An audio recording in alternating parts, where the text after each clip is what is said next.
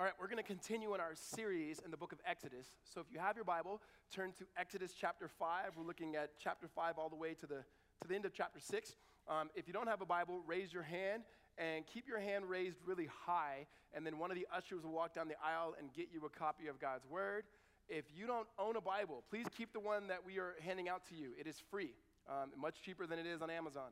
And so you can hold on to that and follow along. Okay, just quick recap. Exodus is the second book of the Bible as you turn there. And what we see at the very end of the first book, Genesis, is that the people that God is going to use to bless the world are now finds himself in Egypt. At the beginning of Exodus, what we see is they've grown exponentially. There's a lot of them. The king of Pharaoh himself does not like them there. However, the way that he treats them is he begins to enslave them. And so they're enslaved. Other ways that he does it to try to get rid of them in their numbers is the Pharaoh says to the midwives to kill the babies. And then the next one is to take the firstborn son and put him down the Nile. It's there that we meet one of the main characters in the story of Exodus, and his name is Moses. Moses is sent down the Nile, and then Pharaoh's daughter is there taking a bath in the Nile, sees Moses, adopts Moses, raises Moses in the palace. While being in the palace, raised as an Egyptian, but yet he himself, as an Israelite, sees the plight of his people and sees the issues and the oppressions that are happening in their life. He tries to step in, does so without an understanding and direction of God. It doesn't go well. You go, well, how do you know it didn't go well? Well, he killed a guy. That wasn't God's plan. And so he left, went to the wilderness, was there for years. While there, he meets a man named Jethro, who becomes his father-in-law. So he's married to a daughter. He has a kid. He's kind of living his life out in the burbs. And then God speaks to him. And he speaks to him through a burning bush. And then Moses hears from God, and God says, you are going to be used to go back and to free my people out of the hands of Pharaoh. And so that's where we concluded last week is where we were. Now, let me give you this week and then next week. So for the next several weeks, we begin to see how God begins to reveal himself. So a couple things I want to make clear. The book of Exodus is not, the main character is not Moses. The book of Exodus, as in all the books in the Bible, the main character is God. I know it's like, well, you're supposed to say that you're a pastor. That's true. But also, it is God. And what you begin to see is what God is beginning to do in the unfolding of his grand narrative in all of Scripture is he's beginning to reveal what he's like. Not just his name, not just what he's up to, but what he's like. And the way that that happens is this conflict between Pharaoh and God. Understand the context of Egypt at this moment is Egypt has multiple gods in which they worship, but the main god is Pharaoh. And so what you have here over the next several weeks is a battle of the gods. It is Yahweh, the God of all creation, particularly the God of the Israelites, against Pharaoh and how they go back and forth. Next week, theologically, we'll deal with some things of what does it look like when it says that God hardened Pharaoh's heart? Or why is it that God is a God who judges? And why that's a good thing for the sake of the world. And so we'll get into the plagues and all the things that if you're familiar with Exodus that you're familiar with. Today is the unfolding of a narrative of is God still good and is he still for his people? Right? As Moses and Aaron, his brother, go to try to free God's people. And here's what I want us to get as we walk through this. I'm going to walk through this whole two chapters, and then there's some implications we have at the end of the chapter. But basically to get this for us as those of us in this room who would say we're Christians, is there is some weird deal, and I don't think it's just unique to America, but it is here, is that somehow when we believe in God, or that we believe in God and his son Jesus, that only good things and never bad things will happen. Guys, that's a lie. Like, it's just not true. It's never been true, right?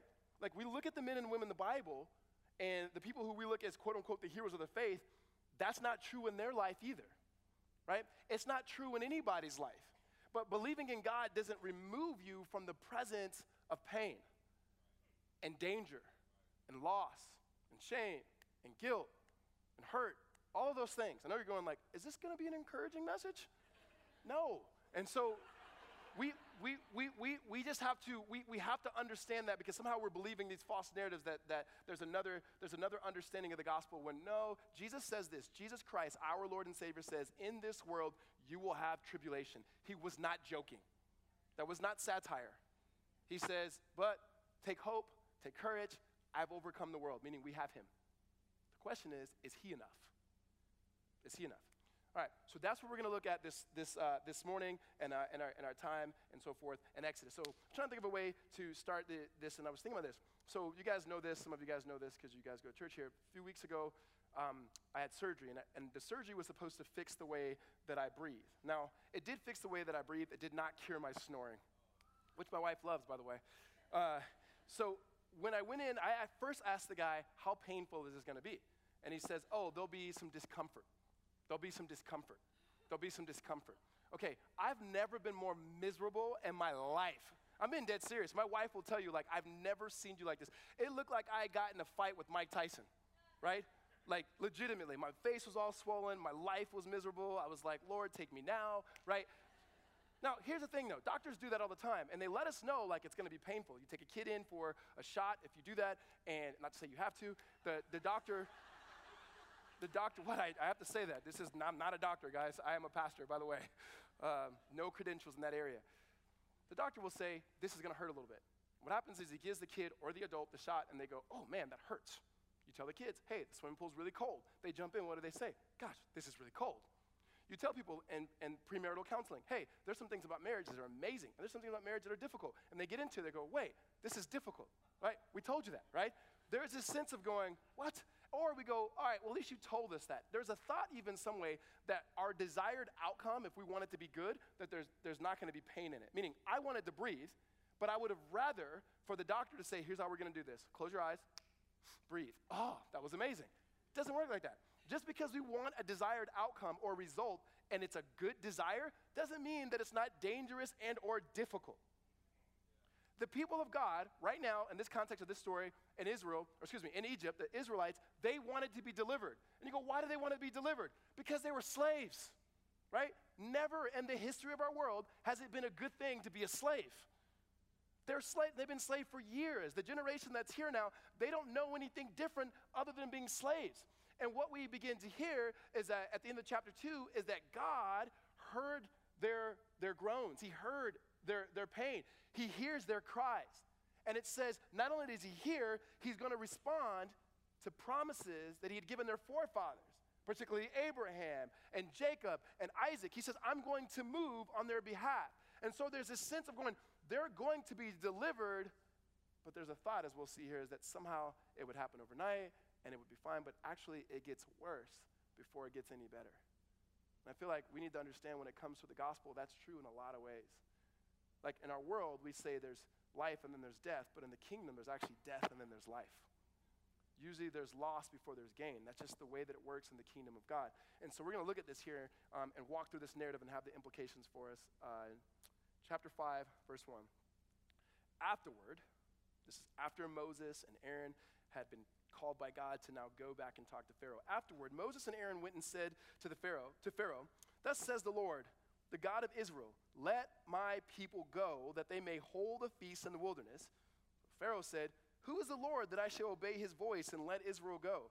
I do not know the Lord, and moreover, I will not let Israel go. So here's the context here. Moses and Aaron, they leave Mount Sinai. They walk back into Egypt, and they go talk to Pharaoh. The thing about Exodus is the writer doesn't give us a whole lot of detail, so we don't know how he even got this meeting. Right? Like, I can't show up to the White House to meet with the president and go, hey, I need to meet with President Trump. Can you let him know I'm here? I'll just sit here until you get him. Right? It's not going to happen. Like, it's not going to happen at all. How did they just march right up and meet Pharaoh? I have no idea. But somehow they're there. Right? And they go to Pharaoh, and they say, hey, Pharaoh, we are representing God, and he says to let his people go. Now, you got to understand the thrust of this. He's not saying, hey, Pharaoh, can you, I don't know, when you get around to it, can you let my people go? Right? No. There is like almost a threat here, like let my people go or there will be problems. So think of God saying, let my people go or we're going to have some problems. But he says it in Hebrew usually. And you have, Pharaoh says, he looks at Moses and he looks at Aaron. He goes, I don't know your God. Now here's the thing. When he says I don't know your God, he's not saying I have no idea who your God is. In that day, most people knew who each other's gods were. What he's saying is it's far less about awareness and far more about disrespect. Pharaoh is saying, I'm ready for a fight. And God's saying, oh, you don't want those problems. So there is a battle of the gods that is happening here. It will happen for the next few chapters. So Pharaoh goes, okay, I don't even know who your God is. Verse 3, and then he said, the God of the Hebrews just met with us. Please let us go 3 days' journey into the wilderness that we may sacrifice to the Lord our God, lest he fall upon us with pestilence or with the sword. But the king of Egypt said to them, Moses and Aaron, why do you take the people away from their work? Get back to your burdens. And Pharaoh said, behold, the people of the land are now many, and you make them rest from their burdens? The same day Pharaoh commanded the taskmasters and the people of their foremen, so no longer give the people straw to make bricks, as in the past. Let them go gather the straw for themselves, but the number of bricks that they made in the past you shall impose on them. You shall by no means reduce it, for they are idle. Another word for that is he thinks they're lazy. Therefore they cry, let us go offer sacrifice to our God. Let the heavier work be laid on the men, that they may labor at it and pay no regard to lying words. So here's what Pharaoh says. Okay, you guys are telling me, meaning you guys, Moses and Aaron, to let the people go so they may have a celebration out in the wilderness, basically leave. He goes, no. In fact, here's what I'm going to do. I was providing straw before so they can make bricks as a part of their slavery. Now I'm going to take the straw away, and then I'm going to make them make just as many bricks.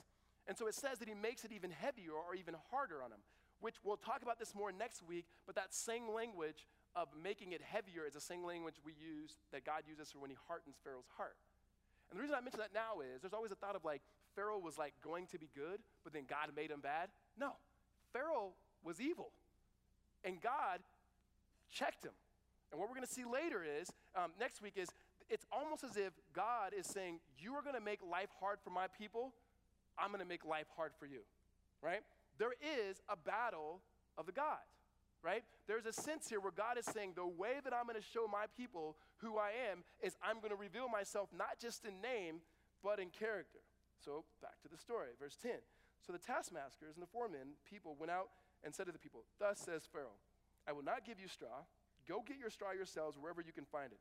But your work will not be reduced in the least. The people were scattered throughout all the land of Egypt, and to gather stubble for straw. The taskmasters were urgent, saying, complete your work, your daily tasks each day. And when there was straw, and the foremen of the people of Israel, whom Pharaoh's taskmasters had set over them, were beaten and were asked, why have you not done all your tasks of making bricks today and yesterday as in the past? And then the foreman of the people of Israel came and cried to Pharaoh, why do you treat your servants like this? No straw is given to your servants, and yet they say to us, make bricks. And behold, your servants are beaten, but the fault is in your own people. But he said, you are idle. You are idle. That is why you say, let us go and sacrifice to the Lord. Go now and work. No straw will be given to you, but you must deliver the same number of bricks. And the foreman of the people of Israel saw that they were in trouble when they said, You shall by no means reduce your number of bricks, your daily tasks each day. They met Moses and Aaron, who were waiting for them, and as they came out from Pharaoh, and they said to them, the Lord look on you and judge, because you have made us a stink in the sight of Pharaoh and his servants, and have put a sword to their hand to kill us. And then Moses turned to the Lord and said, O Lord, why have you done evil to this people? Why did you ever send me? For since I came to Pharaoh to speak in your name, he has done evil to this people and have not delivered your people at all. Right? Moses and Aaron go from meeting with God at Sinai, and they're excited. There's this sense of belief. God can do anything. He's almighty. He's amazing. They walk in the Pharaoh with confidence to be able to speak to Pharaoh on behalf of God. In their mind, I believe that they think God's going to move right away. And then there's opposition, which is crazy. You know why? God told them there was going to be opposition. If you go back and you read chapter 3 and 4, God says to him, hey, I want you to go to let my people go. And just so you know, Pharaoh's not going to let them go. It's going to be hard. Moses and Aaron must have missed that part. And then now they come in and they go, here, you got to let God's people go. Pharaoh now makes work even harder for them. Their own foremen are going, we can't do this. They're getting beaten, so they're upset. And then can you imagine being the slaves at this moment? Life's already hard. It's extremely difficult. And then you hear God's going to free you, so you get excited. And then you realize, wait a minute, because they spoke on behalf of God, now work is impossible for us. We're not able to do what Pharaoh wants us to do, and we're getting beaten for it. You get done getting the beating, you walk out, and then you see Moses and you see Aaron. By the way, who aren't doing anything, right? And they're the ones representing. They see Moses and they see Aaron, and they said, man, may God judge you. Because if you guys, man, it got worse because you guys are here. And it says, you know what? You've made us a stink to Pharaoh. Side note, they were already a stink to Pharaoh. They were slaves. It wasn't like Pharaoh was like, yo, I used to like you, but now I don't like you. Pharaoh's never liked them. He's never liked them. But in this particular case, they're going, no. In fact, let's just go back to the way it was. Now, you're going to hear that over and over again throughout Exodus. Now, we say this to go, how is it that they both, the people who first hear that God's going to redeem them, the people who God's using to redeem them, Moses and Aaron, how do they go from saying, yes, amen, God, we're with you, to all of a sudden going, God, what are you doing? Like, even Moses is like, God, why did you even send me? Like, what is, you're making it hard for them. Like, it's now, it's now God's fault in their mind. And we're not all completely unlike that. We have this belief that, like, God owes us something. And I don't know if it's because we haven't read the Bible. And I don't mean that in some, like, condescending way. I mean, like, legitimately, we have a belief that when things go wrong, it's God's fault. He owed us something good, as if he promised that he owes us anything. He doesn't. Like, we treat God some ways like we treat our parents sometimes. Like, we can get mad at our parents for certain things. Like, oh, I thought you were going to do this for me. And with God, it's like, I can't believe you allowed this, and this to happen. If God allowed his own son to be murdered and crucified, how could he not allow anything for us and who were saved by grace? But not anything we've done. Like, God is the one who's initiating this relationship. God is the one who's saying, I will come save you. God is the one who's saying, I will redeem you. God is the one who's showing up. And guess who continues to show up? God. He has every right to do what we do right now. Oh, y'all don't want me? I'm out anyway, right? He doesn't. He could say, what, the people don't want me? Well, I don't want the people. But he tethers himself to the people. It's the reason why he says, I made a covenant with Abraham. I made a covenant with Jacob. I made a covenant with Isaac, meaning I made it in such a way that it would never be up to them, but it would always be up to me. Meaning it is God's faithfulness towards us even when we're faithless. But when that happened, it doesn't mean that life won't get harder. There's a point of saying you want deliverance. Deliverance will come, and God is saying, but it's going to come at his time. Right? Hear me on this, guys. The Bible teaches, whether it's hard to believe in a concept, I get it. The Bible teaches that God is sovereign. Okay? He is in control. It may not be the way that we would control it, but let me just tell you this. You're not God, and I'm not God. And God being God is actually freeing to us. It's not safe, but it's freeing. I think one of the best ways in which understanding this concept of God is being communicated is C.S. Lewis, who, by the way, explains a lot of things really well. In the Chronicles of Narnia, there's this picture where Lucy is talking about meeting Aslan, who, by the way, is a lion. And Lucy's like, oh, I don't know, I'm rather scared of meeting a lion. I just want to know, is he safe? And the beavers, who are beavers, go, no, like, safe? Who said anything about safe? Of course he's not safe, but he's good. Guys, God is not safe in the way that we think of safety and the way we think of security. Not in this life, but he's always good. And he promises to be present with us, right? It's like the doctor saying, this is going to hurt. You want to follow God, we want to follow God. In this life, it's going to hurt. But as he said last week, I am who I am, or another way to say it, I will be who I will be. It's going to hurt, but he will be who he will be in the midst of our circumstances. Not because of us, but even in spite of our actions. Amen? So God begins to speak now. He can completely turn his head, but he doesn't. Chapter 6. But the Lord said to Moses, now you shall see what I will do to Pharaoh. For with the strong hand he will send them out, and with the strong hand he will drive them out of his land. And God spoke to Moses and said to him, I am the Lord. Okay, if you're a highlighter, now is the time in which you highlight. If you have a Bible that we gave to you, you can highlight it. If you have a friend's Bible that you borrowed, highlight it and said, I did you a favor. Verse 2, it says, God spoke to Moses and said, I am the Lord. He reveals his name. I appeared to Abraham, to Isaac, to Jacob as Almighty God, but by my name, the Lord, I did not make myself known to them. Okay, let me just explain this. because it can be confusing. He appeared to them, but he didn't make them known. Then how did he talk to them? Was he like in secret? Here's what's happening here. What he's talking about is the unfolding and the revelation of who he is. Let me just tell you this. The Bible is not a book of information. It's not a Bible. It's not a book of collected stories. The Bible in itself is a record of the revealing of who God is and what he's like. This is not a self-help book.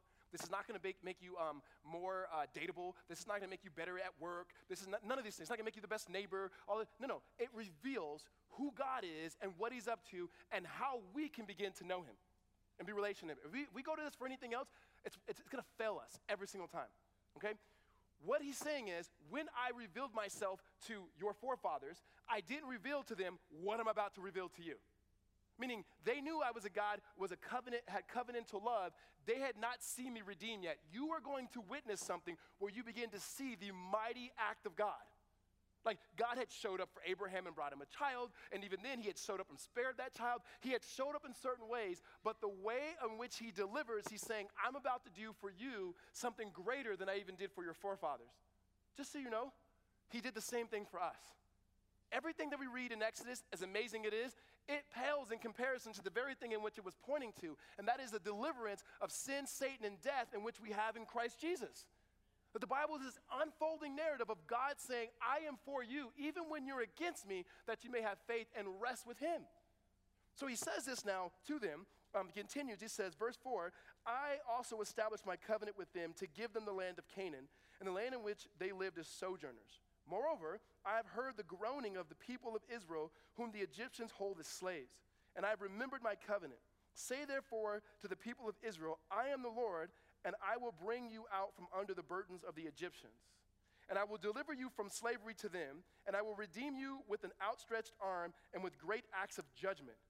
I will take you to be my people, and I will be your God, and you shall know that I am the Lord your God, who has brought you from out of under the burdens of the Egyptians. I will bring you into the land that I swore to give to Abraham, to Isaac, to Jacob, and I will give it to you for a possession. I am the Lord. He keeps saying, I am Yahweh. I am God. Why does he keep saying that? Because they don't know who he is, or they've forgotten who he is. In the same way that we need to know who God is, because maybe cognitively, maybe sometimes conceptually, we know who God is. But when we begin to function as if we are God or we are better than God, we need to be reminded that he is God, and he is our God, and he's the Lord of all creation. And he's in control, not us. And so he reminds them this. He says a few things here. Who he is the God of creation. He is Yahweh, I am the Lord, over and over again. He says to them that I am the God of your forefathers. I remembered what I said to them, and I'm going to come through on that promise. That promise to deliver and to bring you into the land. And the third thing that he says here is, and I hear your groanings, I hear what's happening. I know that you're enslaved and that he's going to be able to move. Verse 9, and Moses spoke thus to the people of Israel, but they did not listen to Moses because of their broken spirit and their harsh slavery. And so the Lord said to Moses, go in, tell Pharaoh, the king of Egypt, to let the people of Israel go out of his land. But Moses said to the Lord, behold, the people of Israel have not listened to me. How then shall Pharaoh listen to me? For I am of uncircumcised lips. But the Lord spoke to Moses and Aaron and gave them a charge about the people of Israel and about Pharaoh, the king of Egypt, to bring the people of Israel out of the land of Egypt. Now, what you have in verse 14 all the way to the end of the chapter is a long genealogy, which we're not going to read through. One, I can't pronounce half of those names. But the question is, because verse 7, or chapter 7, it picks back up with the narrative. Why is there a break in genealogy? Here's why. God is using Moses, and he's also speaking through Aaron. And what he's doing in the genealogy is he's already built the story of Moses that we don't really know much about Aaron. And in the genealogy, they highlight the Levites. And the Levite is one of the particular tribes that particularly all of the priests will come from. So as Aaron will speak on behalf of God, now all of the priests in the tribe, as the tribe enters into the promised land, they will speak on behalf of God. And so that is where that genealogy comes. When you get to chapter 7 is when the judgment begins to happen. And that's what we're going to pick up next week. But there are some implications that we have from here for us to be able to understand. One of the things I want to point out when it comes to Exodus is, and why I think sometimes it's even difficult for us to embrace it, we have a lot to lose, guys. Many of us. We have marriages, we have families, we have homes, we have education. We have a lot to lose. And therefore, I feel like sometimes we teeter the line between what it means to be faithful to God and to be faithful to this world. And it is ironic that most of the people who have really taken Exodus to heart, that have been the most encouragement of God, have been those whose backs are against the wall. Those whose backs are against the ground, all they can do is look up. Whether it be the Jewish men and women during the Holocaust, whether it be the African-American slaves in our country, Exodus was their cry.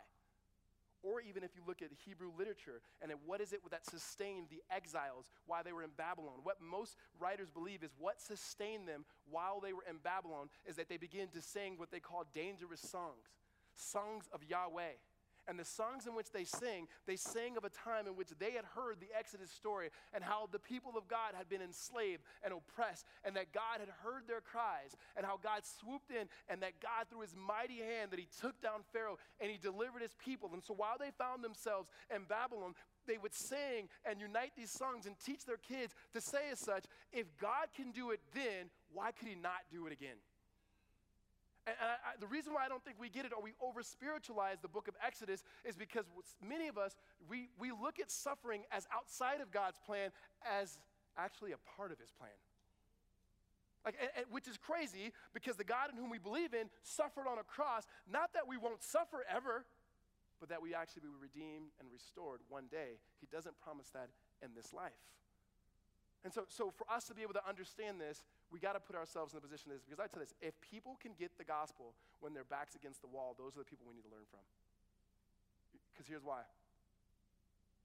When we lose the things in which we so preciously just love, when we lose the things in which we proudly in some ways and idolatrous ways cling on to, we still need to know that there's a God in whom we can have hope in. And sometimes it's not looking at the people to the right and left of us. It's actually looking at the people who are at the bottom, because somehow they're able to worship a God, the God of the Bible, in ways that we've never been able to worship him. That's why Exodus begins to speak to us in ways, because we're learning from slaves. We're not learning from the elite.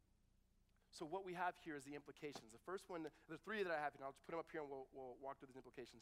The first one here is the promise of God's presence does not detach us from the presence of pain. The fact that God says, I'm going to be with you, doesn't mean that we're going to hurt even though he's with us, that we're not going to hurt when he's with us. Next one is that we can't ignore our circumstances or our God. The tendency is to look at the circumstances and get rid of God, or to look at God and over-spiritualize the circumstances. We can't pick one or the other. The next one here is God is more for our redemption than we are. So let's start with that first one when it comes to God's presence. God says, I will be your God and they will be our people. The way he tells us now in Jesus now is he will never leave us nor forsake us, that we have the Spirit of God with us. Now, the reason why I put this here is when we look at this, they're groaning, they're upset, they're mad at God because they heard that God was going to deliver them, but he's not delivering it on their time. And because he's not delivering or moving on their time, there is a sense of them thinking, well, he must not be good. He must not be God. And in our own lives, just because God's presence is with us, and he is, it does not detach us from the reality or the presence of pain, right? Like just pain, like stuff that does not go our way. Hear me, because some of you guys are morally upright. You do the right thing all the time. You're just good people. That doesn't mean that you're going to have good things that happen to you all the time because you've done all the right things. It doesn't mean your business. It doesn't mean your marriage. It doesn't mean your kids. All of these things will be great because God doesn't owe you any of those things. Does he bless you through that? Absolutely. Is he faithful in that? Absolutely. But he does not owe you any of those things. I'm trying to teach my oldest son, who is such a do-gooder, and he doesn't get why the things he's doing everything right, and sometimes he doesn't get what he wants. The other one does some of the things right and somehow gets the things that he wants. It's like, this is the way we live. You're supposed to do what's right, but it may not be the result that you want. He doesn't get it. It's like, listen, you got to read the Bible. The most perfect person who ever walked the face of this earth. His family denied him, his friends denied him, and he was murdered. And that's the one in whom we believe in. Are you greater than Jesus? Right? That's what I want to say. Like, there's a sense where there is pain, and that doesn't mean that God isn't present with you in it, or that the presence of God means that he's immediately getting rid of the pain. Now, here's what I'm going to tell you. I don't know why he doesn't snap his fingers. I wish there was a moment where God can snap his fingers and get rid of some of the stuff that we've gone through, or we could get around it and so forth, or he could teach us a lesson that we needed to learn from it, and I don't know why.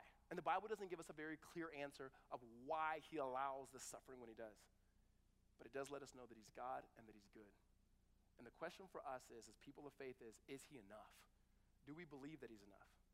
There is something, we've all been in experiences before where we've been scared, where we don't know what's going to happen next. And though the circumstance doesn't necessarily change, there are certain people that we just want to be with in that circumstance.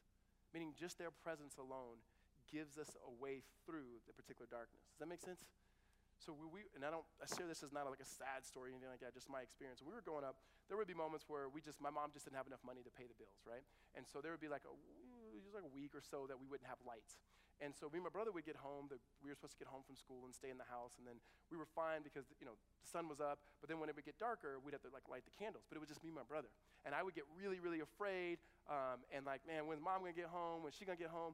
And we couldn't get a hold of her because this is before we had cell phones, and you're like, what, did you have a landline? I did, but we didn't have any electricity, remember?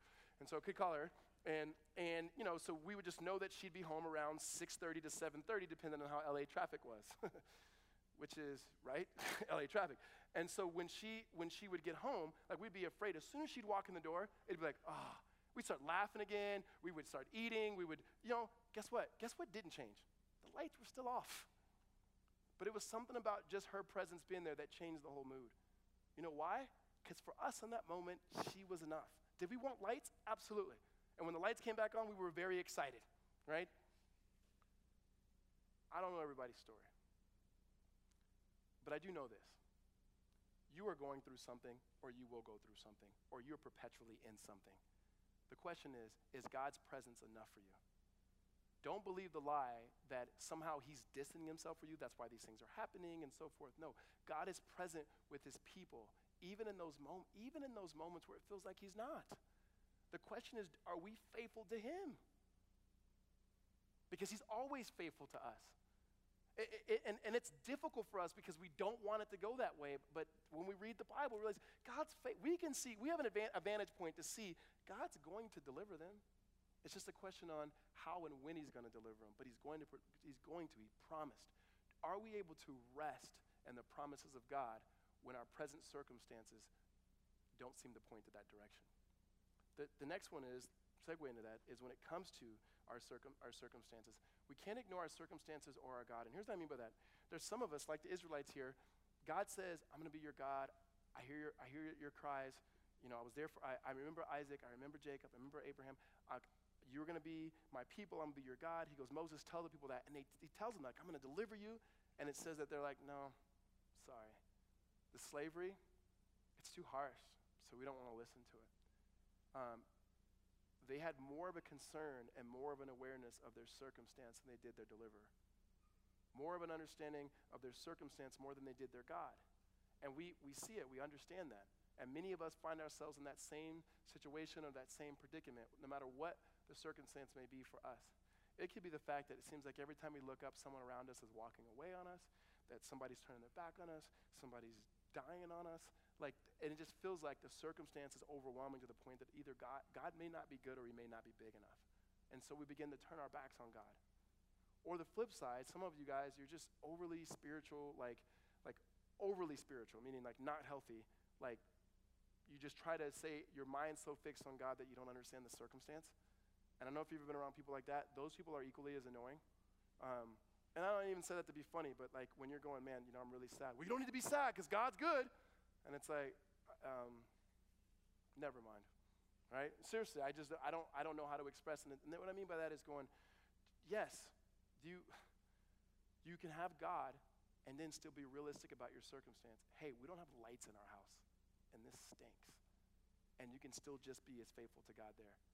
So you can't on one hand try to over-spiritualize things that you say because you want to have God that you don't understand, man, this is hard, right? And this is difficult. But on the flip side, you can't just look at your circumstances and then just ignore your God. None of those ways really help you. Because the reason why we can live in the tension is because we have a God who's fully man and he's fully God.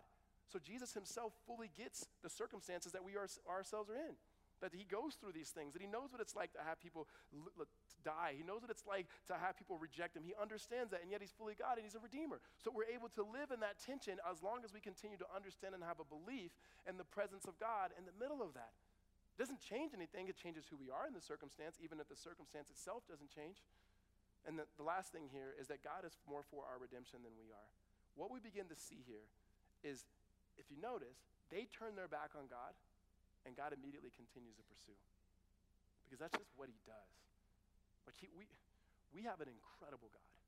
He does not function the way that you and I do. He loves us when we do not love him. He is faithful to us when we are faithless to him.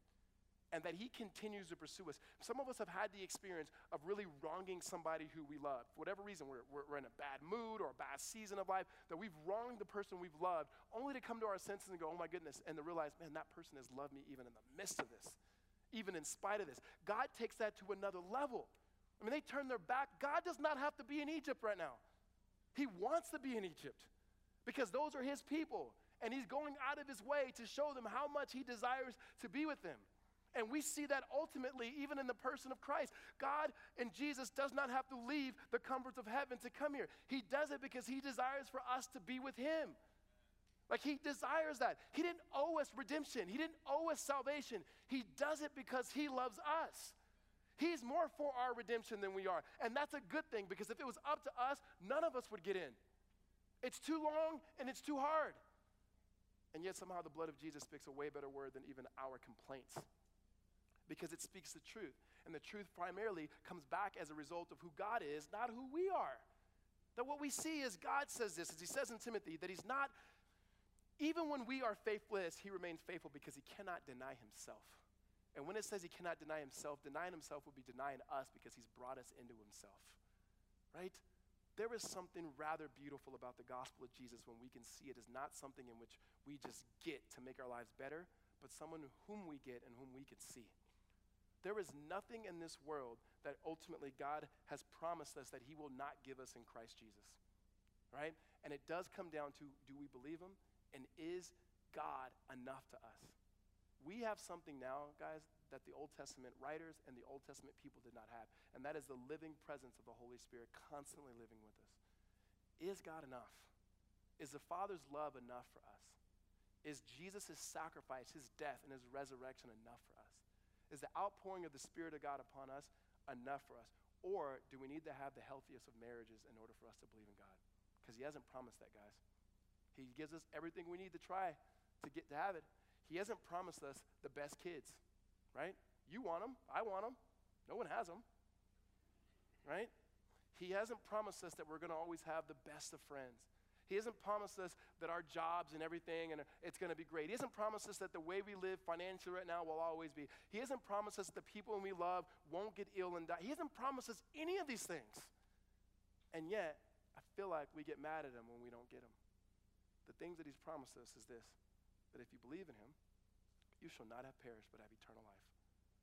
That in this world, you will have tribulation, but you also have him, and he's overcome the world.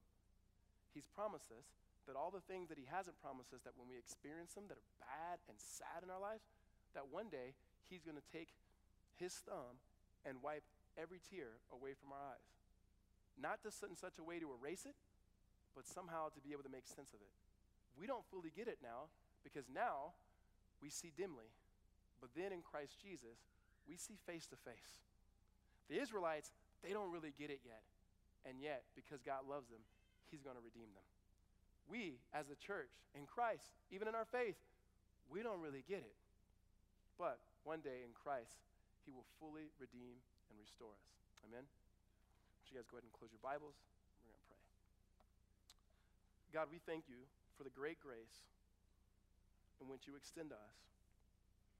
God, we ask you that you prepare our hearts and our minds for all that you have for us, and all of who you are and your character. I pray that over the next several weeks, as we begin to see things that somehow are difficult to us, that we would see him as good. We would see that you are a God who judges, and there is judgment, that you are a God who is faithful, even when we're not, that you are a God who makes a covenantal promise with your people that you will never leave us nor forsake you, even when we find ourselves running from you. That God, that you would fill us with your Spirit in fresh ways, that we would rejoice in Christ come what may. And that, Father, in the midst of the pain, in the midst of the loss, in the midst of tragedy, in the midst of all of these things, God, that your presence and your Spirit would be enough. God, I confess how moments I would love for circumstances to change, and then that would draw me to you. I pray, Lord, that you would just draw yourself to you even when the circumstances don't change. that we praise you if you do and praise you if you don't. Dear Father, that we would be like the exiles who would say things, Lord, that if you save us, great. If you don't, you don't. As long as we have you, God, that you are enough. That our lives in themselves, Lord, they belong to you, that we were bought at a high price, that we no longer belong to ourselves. God, I pray that we would be able to faithfully serve you, be able to worship you, and see you and follow you for who you are. We ask these things in Christ's name. Amen.